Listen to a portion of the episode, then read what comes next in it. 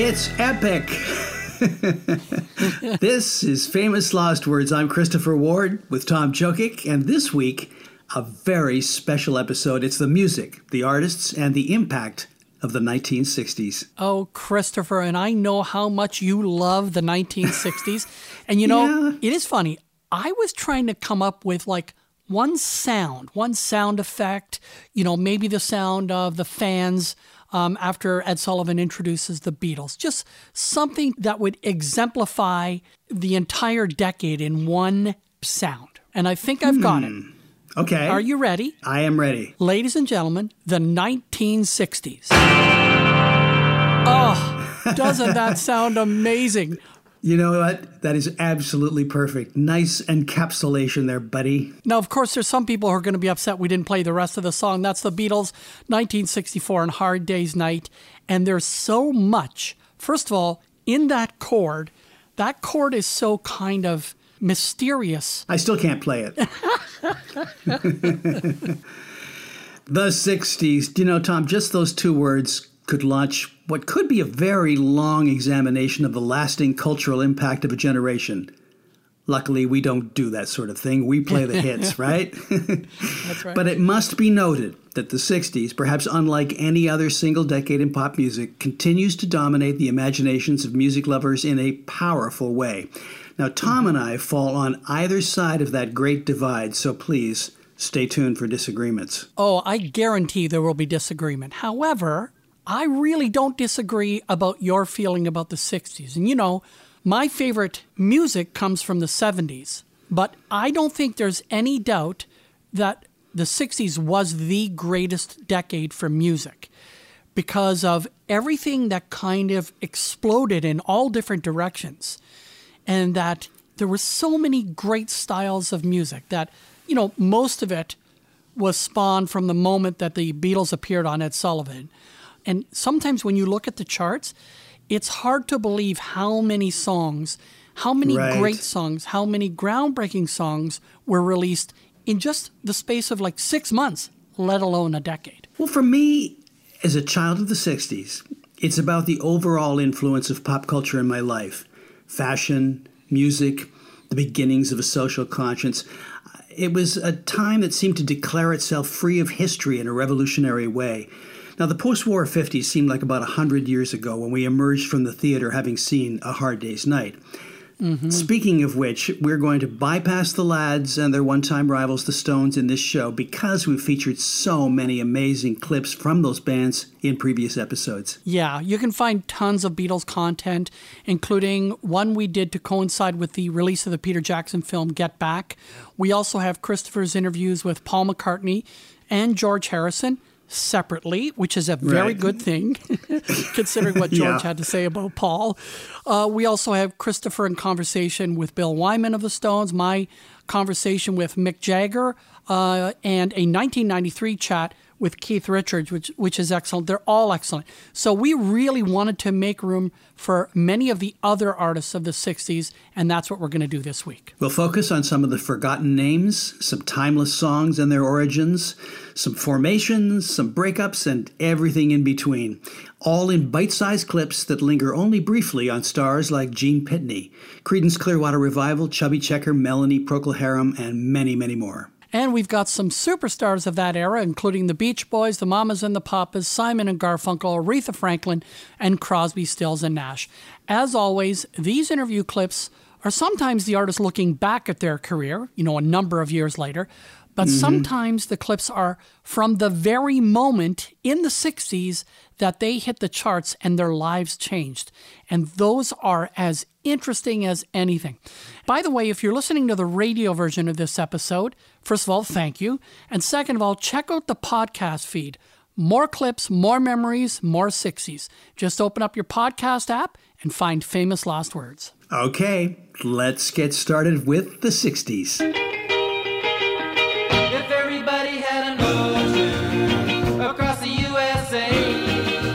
From 1963, The Beach Boys and Surfing USA. Tom, I love your interview or encounter, whatever you want to call it, with Mike Love of the Beach Boys. I would be very interested to hear your take on the exchange, though, because to me, It seems like he begins to answer your question, a great question, by the way, about the musical evolution of the band, but then he kind of veers off into his, well, I'll call them shop worn talking points. well, I hear you, but you know, I was really thrilled to be talking to a Beach Boy.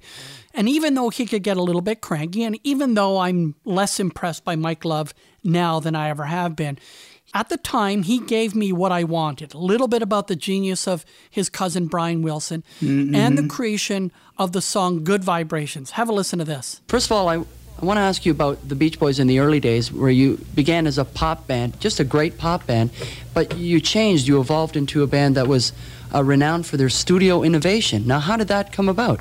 Well, basically, that's the result of my cousin Brian being so, like a duck to water when it came to uh, the studio and music. He was uh, one of the very first to uh, do symphonic uh, instruments, use symphonic in- instruments in, in recording on our Pet Sounds album, for instance, in 1965 and 6 as he was recording that.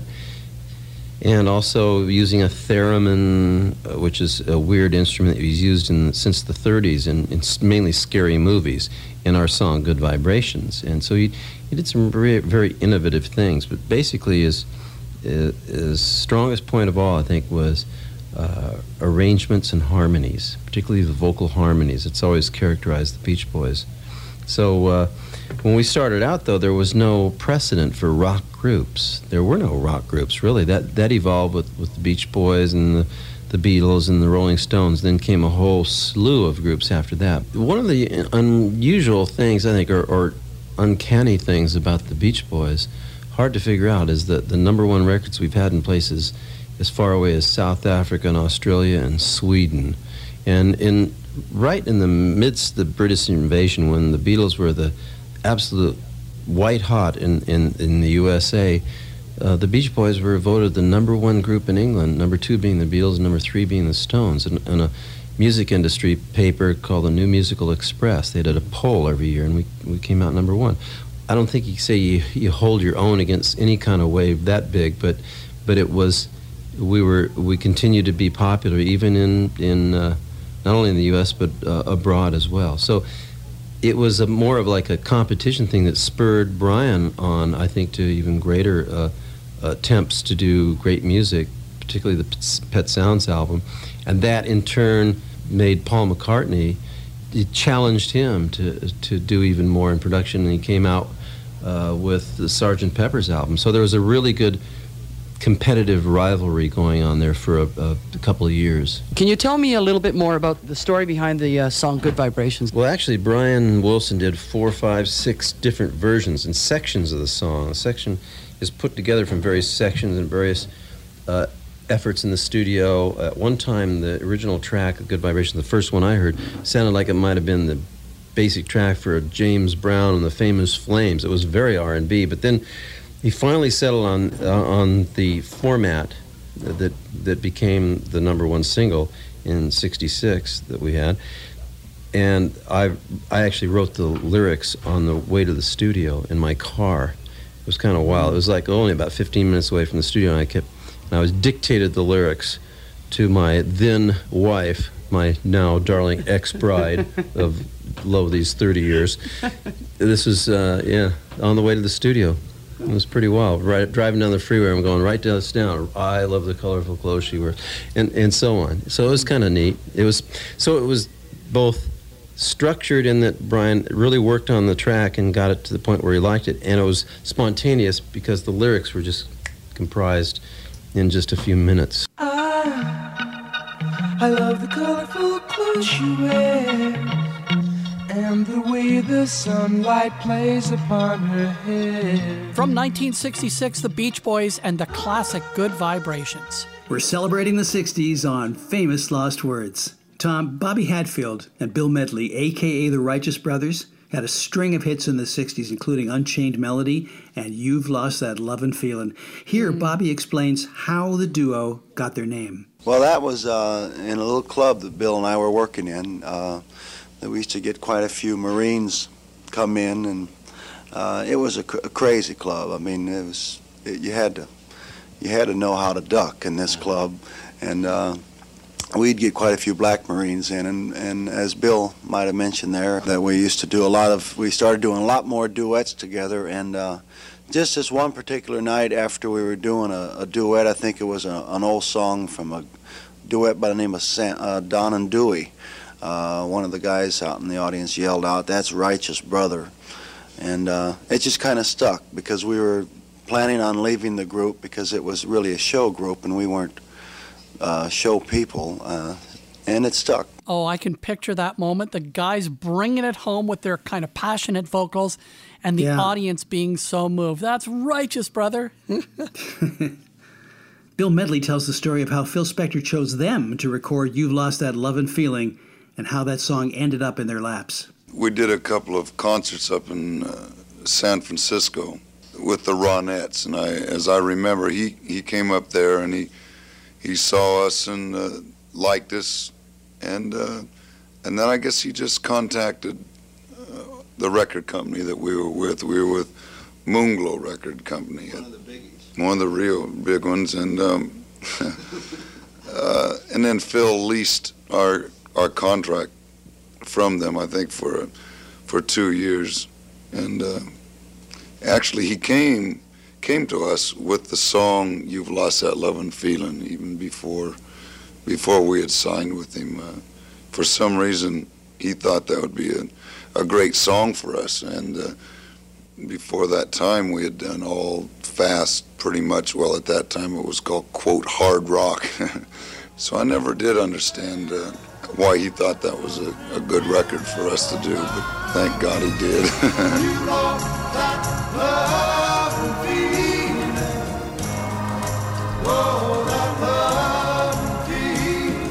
1965, the classic You've Lost That Lovin' Feelin'. Here's a cool song fact.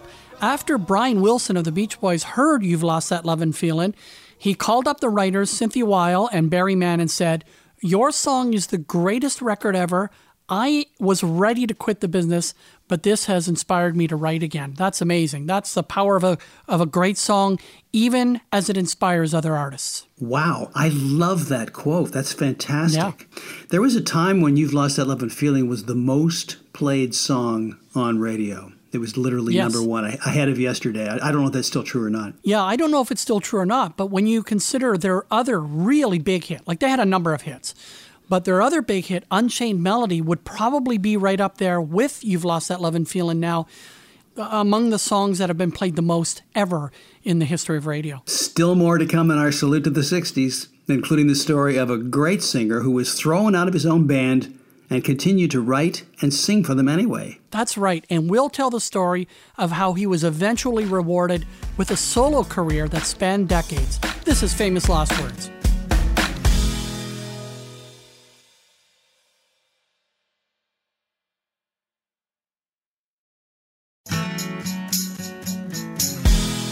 Welcome back to Famous Lost Words, where we dig up old interviews and play the best parts for you. This week, the music of the 60s.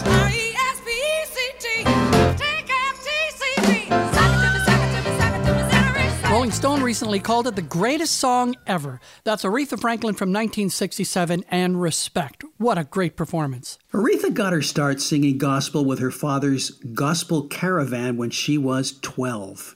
She was signed shortly after to Columbia, but didn't break until Atlantic Records released I've Never Loved a Man the Way I Love You in 1967. Here's her reaction to the trappings of success. Um, it's meant security, definitely, and more or less um, security in the sense that I'm doing for myself and not being dependent upon my family. You know, I'm more or less. It's given me that, and um, just the enjoyment of recording and being on the stage, and the different things that happen. The good things and the gold records The and, new and clothes. yeah, the trophies and what have you. Yeah. All these, you know, beautiful things. You're and very- a sense of accomplishment. The great Aretha Franklin talking about what success meant to her.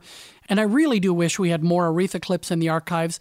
Coming up in our next episode, by the way, the guy who produced one of Aretha's earliest hits for Atlantic and why that recording session almost degenerated into a fistfight. It is a wild story. I know that story. It is wild. Tom Ben E. King is one of the great soul and R&B voices of the 60s, originally as a member of the Drifters, followed by a successful solo career. In this 1987 interview, Roger Ashby, who knows this era so well, has a great chat with King, and out of it we learn the unusual origins of that solo career. Going back to the early days of the Drifters, before before you were a member of the New Drifters, we had Clyde McPhatter doing lead vocals for the Drifters Right. back in the in the mid mid to late fifties Yeah. before he became a solo artist. Exactly. And I'm a, I'm a big fan of, of the Drifters all the way through. Big fan of Mm. Clyde McPhatter, and I remember those. I don't remember those days because I was hey, I was just a little guy. but I have since learned about them.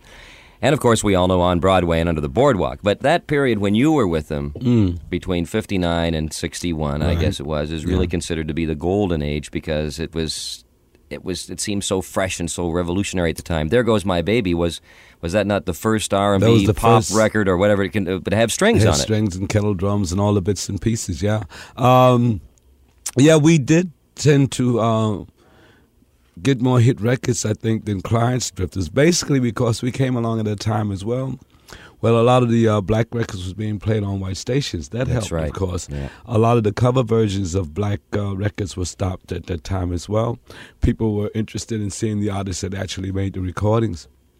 So that, of course, helped to uh, get those sales and um, get uh, even wider recognition as the Drifters. You know, Now, your solo career, when you left to go solo, Mhm. everything worked out extremely well for you. yeah. Now, there are a lot of other people who are with groups and, uh, and make a name for themselves, and they go out on their own and they fall flat on their face. Yeah. Were- was there some risk involved? When, like, wh- what happened? Why did you say to yourself in 61, well, I've been with this group for two years, now I'm going to go out on my own? I mean, wh- What happened there? It was it wasn't a decision of my own. I didn't make that decision. I didn't uh, lead the group to pursue a solo career or anything. I um I was more or less put out of the group, not by the group members. I'm you know I'm happy to say.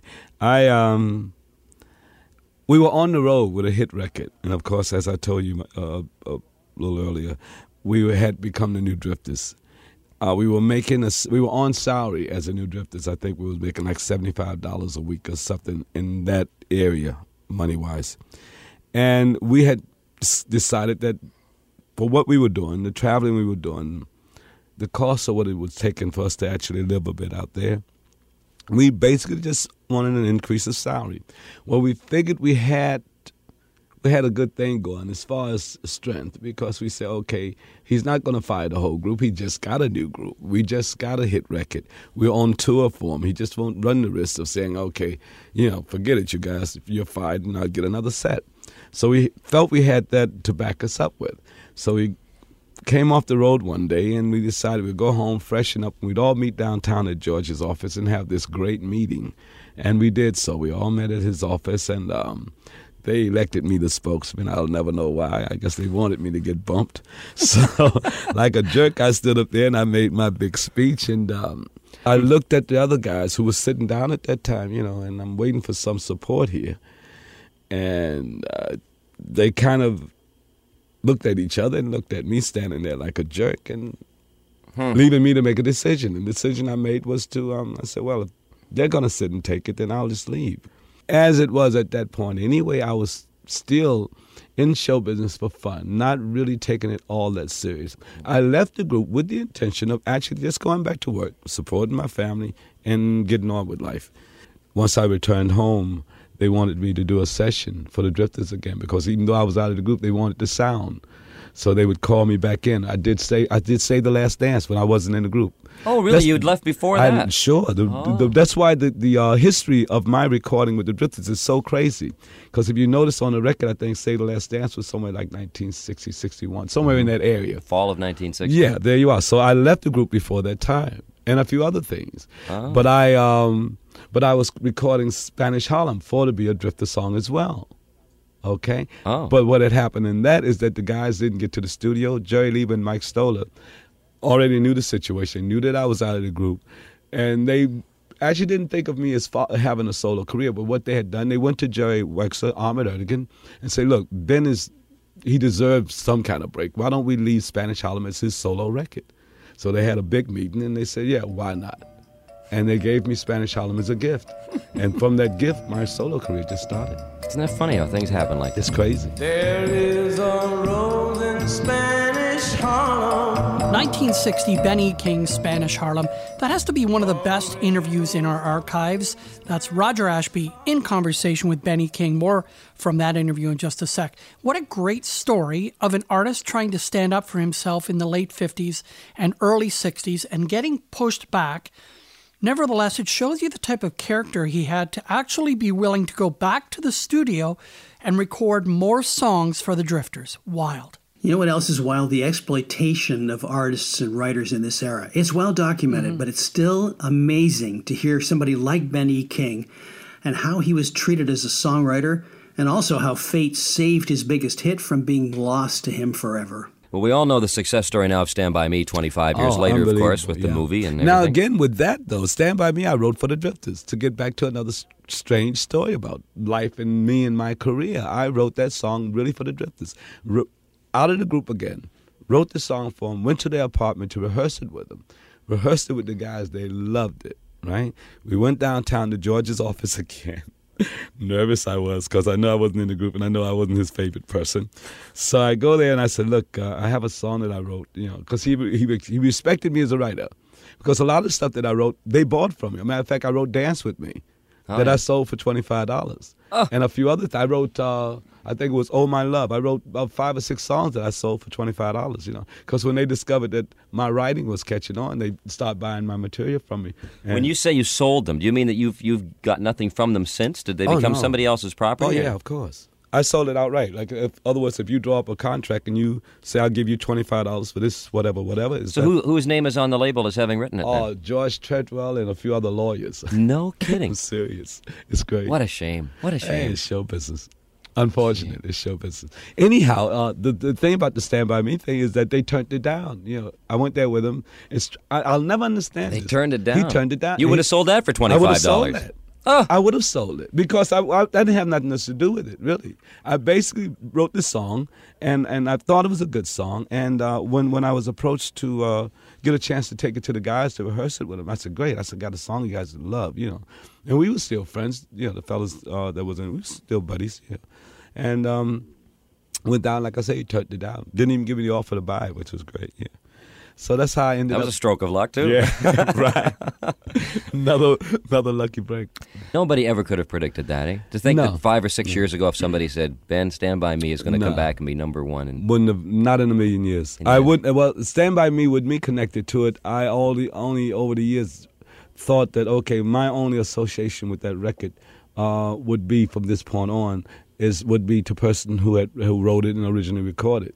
Because all through those years it's been re recorded by this person, yeah. and that person, and this person, and that person. So I never thought it would come back to me again and be a song that belonged to me. I never re recorded it or anything, so I just left it as is.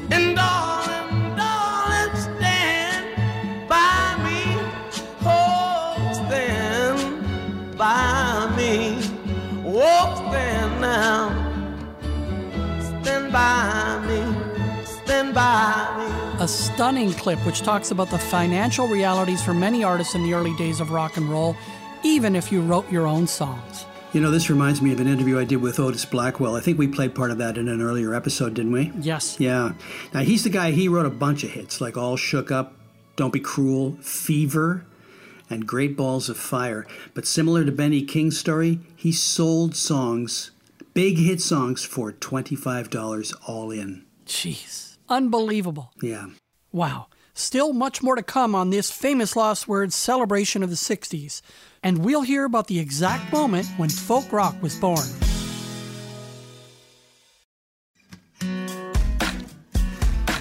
This is the 1960s edition of Famous Lost Words, mm, and I'm loving it. I'm Christopher Ward. And I'm Tom Jones. Okay, I'm Tom joking. we have featured a number of 60s artists in previous episodes of Famous Lost Words, including Tom Jones, uh-huh. and the Byrds, and the Kinks, Roy Orbison. So look for those artists in the archives because we've already played them and we have so many other artists that we want to feature in this very special edition of the music of the 60s. So the best place to start is the iHeartRadio app or Apple Podcasts or Spotify and search for famous lost words. And if you like what you hear, don't forget to rate and review the show. It makes an absolutely huge difference. You know Marrakesh Express. They're taking me to Marrakesh. All on board the train. From 1969, Crosby, Stills, and Nash with Marrakesh Express. Graham Nash parlayed a casual get together and a disaffection with his then current band, The Hollies, into something legendary. Here's his side of the Crosby, Stills, Nash origin story as told to us in 1970. I first became involved with this crazy lot through David. About three years ago, he was staying at a hotel in London that was a complete drag, that I knew was a drag, but he didn't because he was a foreigner, you know. And uh, I'd met him before, Cass had introduced me to him, and he, uh, he was okay. He was tolerable. And so when uh, when he called me from this hotel, I, uh, I insisted that he stay with me because it's really a drag. And so David stayed with me, and uh, I really got to love him a lot. When I came over here the last two times with the Hollies, uh, he introduced me to a friend called Stephen, uh, who completely flipped me out. Uh, but we never still sang together. We used to sing together, like on, on different songs, but we never sang together, you know. That only happened the last time that I came to uh, America with the Hollies, which was approximately about nine months ago now, uh, February when we played the Whiskey, the Go-Go. And um, David came to see the show and took me over to Stephen's house and uh, and we sang together and it sounded nice. It sounded real fine. In fact, we uh, we couldn't quite believe it what was going on. Uh, and then we had a meeting in uh, in another friend's house where that was really just well everything that I've been trying to say for the last four years with the Hollies. Well, I guess they just wouldn't listen. You know, I had a I had a feeling that I, I was writing what I wanted to do, but I saw their point of view too, except that I didn't want to accept it. So when they decided to do a Dylan album of Dylan songs and turn everyone into a top ten washer smasheroo, I uh, that was the last final straw, and I said that I had to leave. That's Graham Nash with one of the most legendary stories in music today about the time he first sang with David Crosby and Stephen Stills. And I still get chills thinking about that moment, even though I wasn't there and even though I've never heard it. But you can just imagine that moment when Nash hit those high harmonies with Crosby and Stills for the first time. By the way, cool song fact uh, the slide guitar on the CSN song Teach Your Children was played by Jerry Garcia. I did not know that. Let's jump ahead to 1969.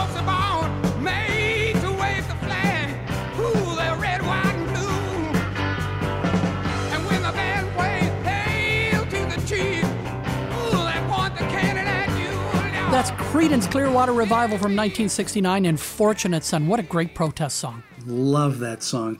CCR in their 60s heyday were one of the biggest bands of the times, and they did it with great songs, powerful vocals, and solid musicianship led by John Fogerty. Now, Fogerty has lots to say, and he gets a surprising amount of philosophy into this 1 minute and 37 second clip. he starts by replying to the question How did CCR rise to the top in 1970? Because the Beatles quit. I still can't stop having just incredible respect for them. Even when they're not doing anything, they're still doing something, you know. The fact that we exist at all like this as a group being known is almost a direct descendant of the Beatles, you know, one way or the other. I don't know, what makes us big, you know, we still would have sold the same amount of records. I guess we're noticed probably a little more. We're put into that one number one slot now because they, by default. Otherwise, we would have been number two and all that kind of thing. But probably not given the same kind of accolades we seem to be getting right now. Other than that, I don't know why. Each decision that was made starting from when I was eight it seems like a lot of them were right, but you can't go back and say, hey, this is why. I foresaw rock music being more than just nine-year-old kids or something, the way a lot of people seem to say it is. That always bugged me. That, in fact, rock and roll became non-fashionable for a while, as you know. Uh, it went into heavy, deep thinking and all that stuff, which has its place, but it shouldn't be the whole works, you know. And everyone said rock is uh, banal and for morons and all that uh, which seemed to be what our parents were saying 10 years ago or so. Rock is just an exciting form of music. Right. You know? Obviously, you try not to just have 12 bar blues over and over into infinity. We've tried to kind of broaden in our own way, but you don't sit down with a computer and say, ah, let's throw in a little country here and a little R&B there. You know, you, you do it from what you've experienced. We're just beginning to starting to get them all in there now. Oh, he covers a lot of ground in that clip. John Fogerty from CCR on Famous Lost Words.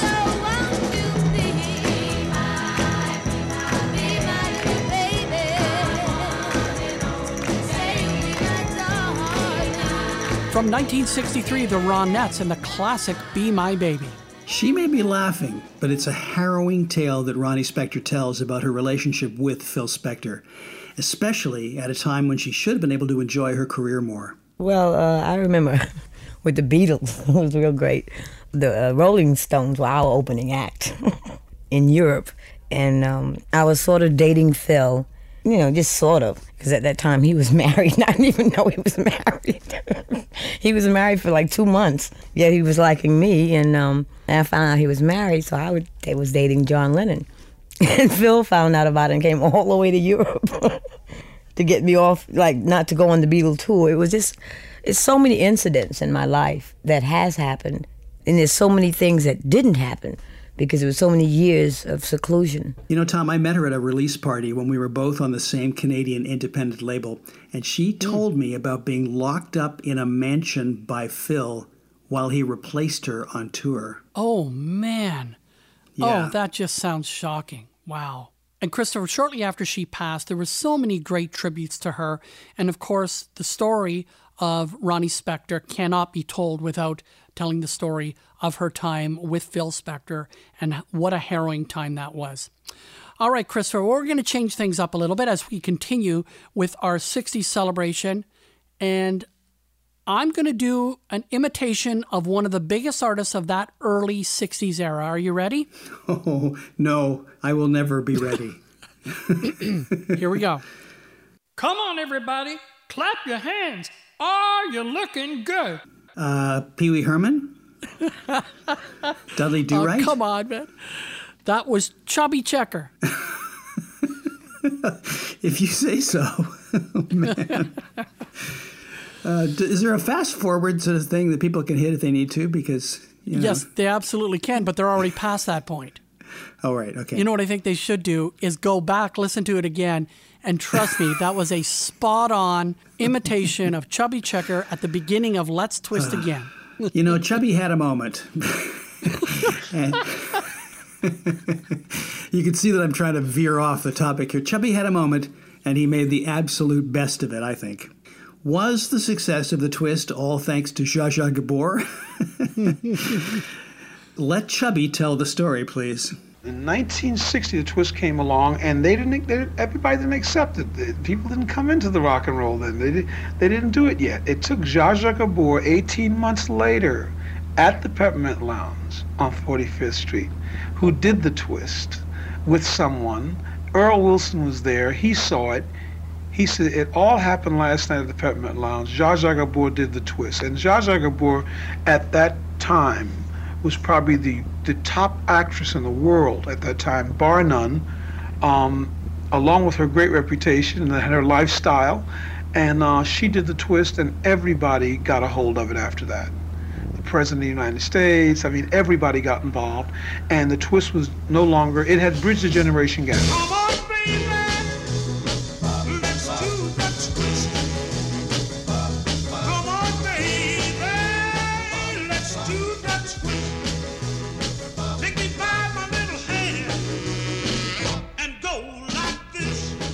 It was number one.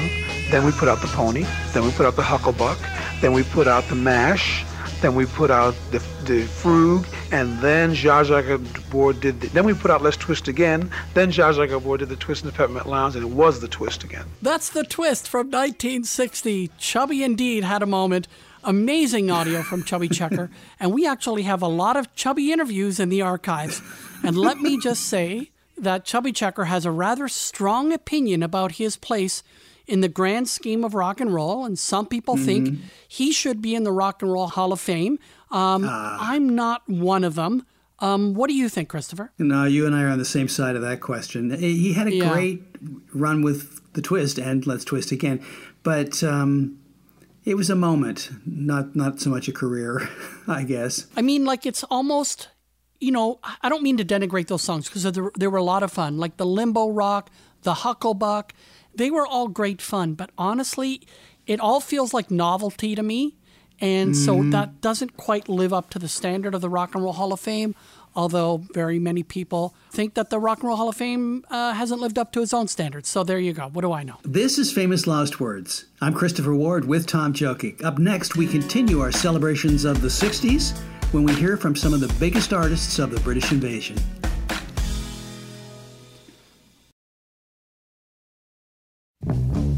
Welcome back to Famous Lost Words, the 60s edition.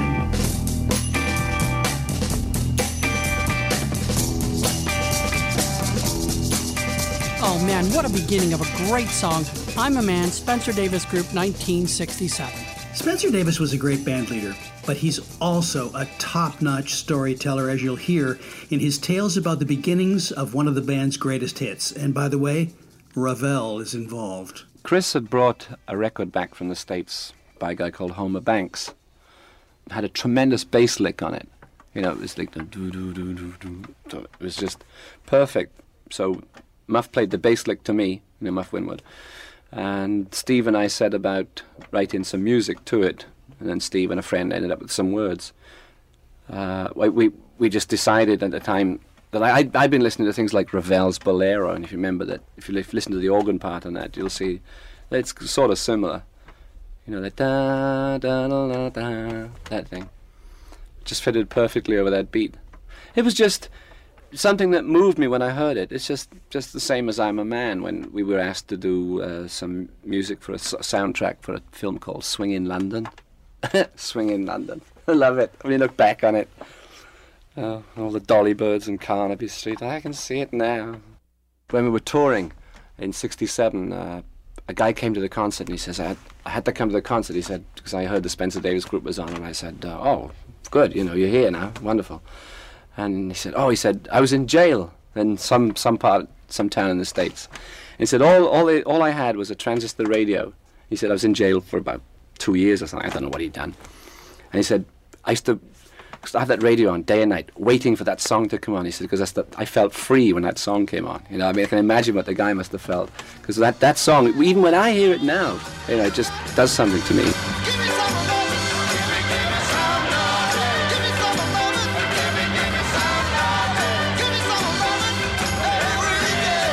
Give Me Some Love and Spencer Davis Group from 1966. What a wonderful story. And so much of the music of the 60s was euphoric and celebratory. And we can probably all think of songs from our past that we can put on now, and it'll always make us feel great. This is Famous Lost Words. We're into something good with the 60s. Let's go to the fall of 64. Something tells me I'm into something good. From 1964, what a song! I'm into something good. Peter Noone and Herman's Hermits. Peter Noone started young, as he tells broadcaster Andy Kay in this next clip, and his band, Herman's Hermits, became one of the hottest bands in the British invasion, racking up a long list of hits, starting with a classic Carole King song. You started off at a very young age. What was it, around 15, 16? Yeah, I think I, I had my first hit in England when I was 15. Wow. I'm into something good. Yeah, that's uh, that's quite interesting. Uh, How did you get involved at the age of 15? Um, I went to a school, Manchester School of Music and I was friends with a lot of musicians. And when we were about 12, we decided to form a band and try and be Cliff Richards and the Shadows. Mm-hmm. And that was a failure, so over the next three years, we became Herman's Hermits instead. Now, a name like Herman, where did where'd you pick up a name like that?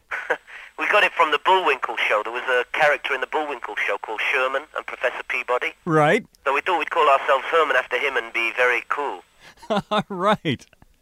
Well, as you mentioned, I'm into something good was your first hit. That was the winner of uh, 1964, and boy, you were up uh, up against some pretty heavy competition. Well, it wasn't competition. They were all sort of uh, fellow uh, British invaders. Oh, big ones though. The Beatles, the Rolling Stones, well, Dave Clark Five, Manfred Mann. That was the time, yeah. Yeah, And that must have been quite exciting. it was because we used to run into them all. You know, we used to do gigs together all the time. You know, like in England, we'd do Top of the Pops, and we did that big show at Wembley in 1965, which was the Beatles, the Stones, Herman's Hermits, the Kinks, Dave Clark Five, Cliff Richards and the Shadows. It was really a good time. Do you remember your first appearance in North America? You must have been pretty excited. Yeah, I was actually. We didn't actually play. We played in a place in New Jersey, and when they announced us, the audience joined on, joined us on stage and stole all our, all our equipment. Are you serious? Yeah, as souvenirs. they said, "Ladies and gentlemen, Herman Hermits," and at that moment, we only had one person in security, and he ran away. I good idea. and the stage was then full of like a thousand 13-year-old girls who decided they wanted all our clothes and our guitars and our microphones and our equipment. So, welcome to the USA. That was the USA, yeah. Next year we toured Canada and they were just as crazy, so uh, that was good. And uh, what can we expect to see you doing live on stage this Saturday? Well, I think I'm going to do uh, I'm Into Something Good, Wonderful World, Listen People, uh, Lean on a Lamppost, uh, Can't You Hear My Heartbeat, Mrs. Brown, Henry VIII, There's a Kind of Hush, Silhouettes, The End of the World, Jezebel, Lean on a Lamppost. Yeah, I think that's everything. About 20 songs I do. Okay, I wanted to ask you your favorite Herman's Hermits hit. Well, they're all my favourites because um, everybody still remembers them, but my, my personal favourite is There's a Kind of Hush. Okay, let's listen to it right now. Okay, Andy, you're cool. There's a kind of hush all over the world tonight. All over the world, people just like us are falling in love. Herman's Hermits from 1967, and there's a kind of hush. That's Peter Noone of Herman's Hermits talking about the early days of that band and running down the huge list of hit records that they had in the mid 60s. Really incredible. It's impressive. So, what do you think, Christopher? How was that so far? Part one of our tribute to the 60s. Did you love it or not? Genius. I absolutely loved it. But I absolutely love the music of that era, too. Yeah. Tom, that does it for part one of our salute to the 60s. In part two, we'll feature the likes of Simon and Garfunkel and the Mamas and the Papas. Yeah, Art Garfunkel is exceedingly precious in this interview, but it's Yeah. so very entertaining. And Denny Doherty tells one story about Mama Cass that is quite frankly bananas.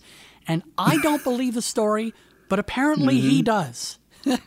Yeah, he sounded pretty committed to the narrative, didn't he? He really did, yes. We've also got James Brown, Stevie Wonder, Tommy James, the Zombies, the Who, Gerry and the Pacemakers, and many more. Our show is co written by myself and Christopher Ward.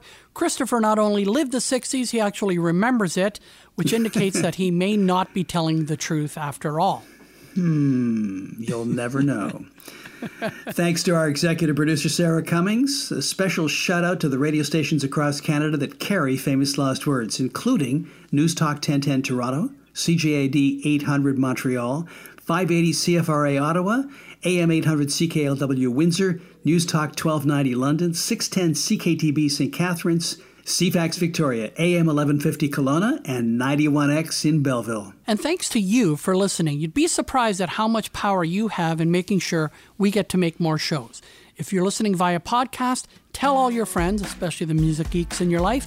And if you're listening on the radio, tell the folks at the radio station. And you can weigh in on those chubby checker uh, impressions. Don't don't don't hold back, okay? Come on, everybody, clap your hands. Oh, it's getting better. Don't forget to get caught up on the more than 100 previous episodes of Famous Lost Words on the iHeartRadio app or any other major podcast platform.